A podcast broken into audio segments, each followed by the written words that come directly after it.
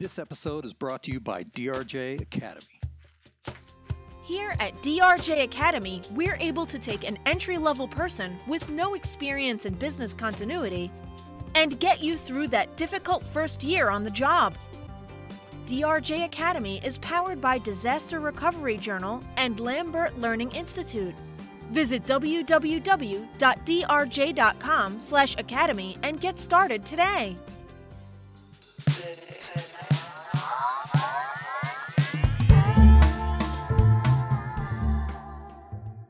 Welcome to Business Resilience Decoded. I am your host, Vanessa Matthews, the founder and chief resilience officer of Aspalis Advisors. Today, I'm super excited because we're going to be talking about elevating risk management. Today, we have Diego Palacios, and he is the assistant vice president and senior business risk consultant with FM Global. Diego, welcome to the podcast. Hi, Vanessa. Thanks for having me. Thanks so much. So, can you tell our listeners a little bit about you and how you landed in risk consulting? Sure. Um, so, I am with FM Global's Business Risk Consulting Group. I started my career as a financial auditor with uh, PricewaterhouseCoopers, and I was presented an opportunity with FM Global to join their team to be part of their business risk consulting practice. is actually all about trying to make our clients more resilient and I thought it was really nice opportunity because I get to work on different industries across different sizes of the companies. And really with the core, core focus of, you know, trying to make our risk managers, you know, understand their risks a little bit better and be able to translate that to their senior management. So it was all about the great opportunity and get to work with different clients across different industries and really help and add value. Well, that's that's really the purpose of risk, right? It's how do we help you to make better decisions? How do we help to make sure that you're not getting caught off guard? Um, awesome. So, when you think about resilience as an interdiscipline, is how I see it. What does resilience mean to you? The way I look at resilience, it's all about survival of the business, uh, continuity of services to your clients, and ultimately, you know, what we want to do is preserve market share and protect shareholder value. That's the way I look at resilience.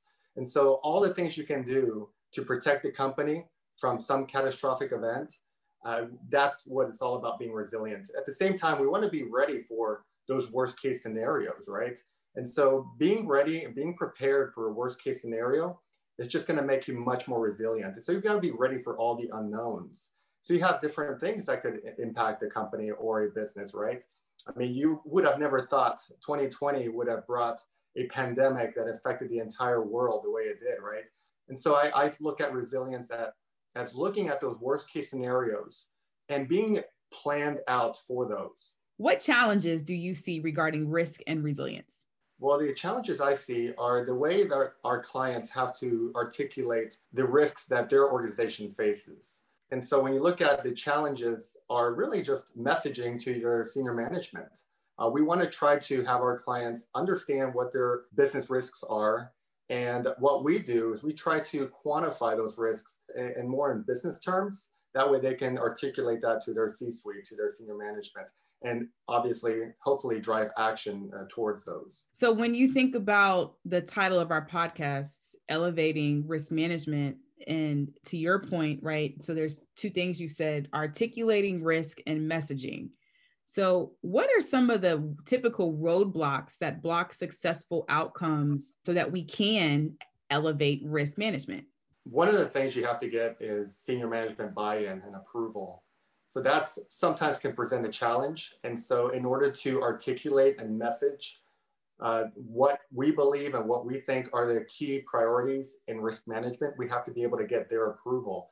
And typically, to get their approval, you have to provide sound judgment you got to provide objective, measurable financial data to be able to convince those different leaders in that group. So that's probably the biggest one is getting senior management approval. And, and obviously, you know, trying to get priorities and, and, you know, you only have so much money to spend in risk management. And so if you're able to prioritize and you're able to provide our clients with a list of what are their key risks and what are the priorities of those risks and which ones have the biggest bang for your buck, then you're able to optimize those risk management resources. So I have another question for you. What's insurable from a risk perspective?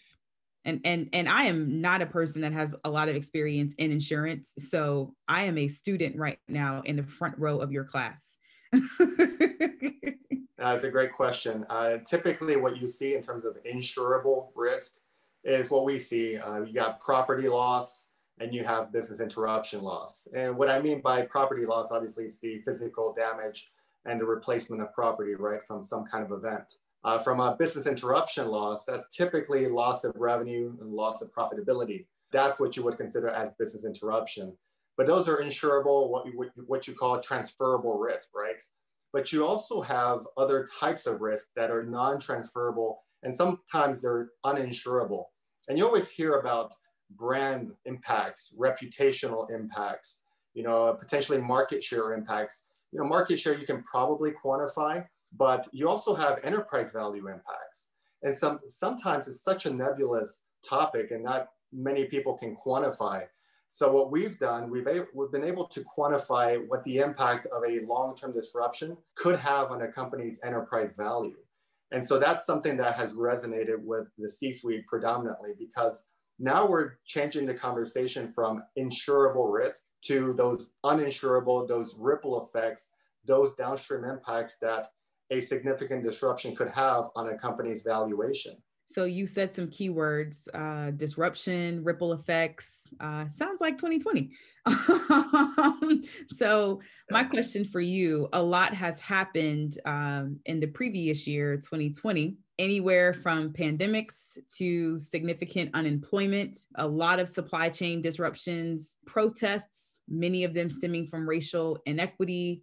So my question is about you know what trends are you seeing in the insurance space? So for example is there like a protest insurance right? Like you know what are some of those trends that you're seeing based upon a lot of the disruption that's happening in the environment yeah great question um, one of the biggest things i've seen are supply chain impacts uh, I, you see multiple uh, you know either they're small disruptions or major disruptions in the supply chain a lot of companies are operating lean supply chain systems, uh, just-in-time systems. Any small disruption in the supply chain has significant impacts to the way the company operates. And specifically, if you look at uh, auto manufacturers, a lot of auto manufacturers are experiencing that. You can go through and you can see if you're trying to order a car today, it can take three to four months to get that car in because they're reliant on a lot of suppliers. And so a lot of what we do in, within the business risk consulting practice is try to understand what are those pinch points in the supply chain that could lead to an operational hiccup or a significant impact to your business. And so a lot of those things have to be understood, quantified, therefore you can try to at least try to manage that type of risk. Uh, a couple more questions for you, and I will let you go. But you you shared so much. I um, would would love to ask you another question, and it, it's a bit of the devil's advocate side of it. So, on a Risk Academy blog titled "Why Risk Community Rejects Science, Logic, and Common Sense" by Alex Sidorenko, the author argues heat maps, risk management frameworks, risk appetite statements, risk owners, risk mitigations, etc., are nonsense. It's pseudoscience and an, astro- an astrology-like agenda. So my question for you is one, is there truth to any of that? And then secondly, what are your thoughts about how professionals approach risk management in the traditional sense, like what this author described? Yeah, I, I, think what he really speaks to is the emotion of human beings. Uh, as human beings, we're all emotional creatures. But I would argue that we typically and we, we must use concrete, factual data to not only you know be able to prove something out, but also validates an emotion.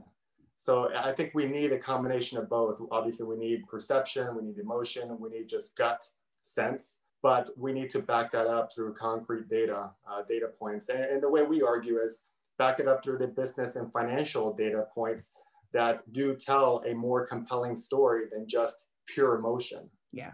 And I think you align to what I read in the article in terms of where we're getting the data and what's the what's the real science behind it. So uh, where can our listeners find you for those folks? So who's the right person that should be calling you and where do they find you? Well, you can start with LinkedIn. Uh, if you're trying to get information about me and about our group and our practice, uh, look me up on LinkedIn. And that's probably the best way to do so. Fantastic. Well, there you have it. Thanks for tuning in to Business Resilience Decoded with the Disaster Recovery Journal and Aspalis Advisors.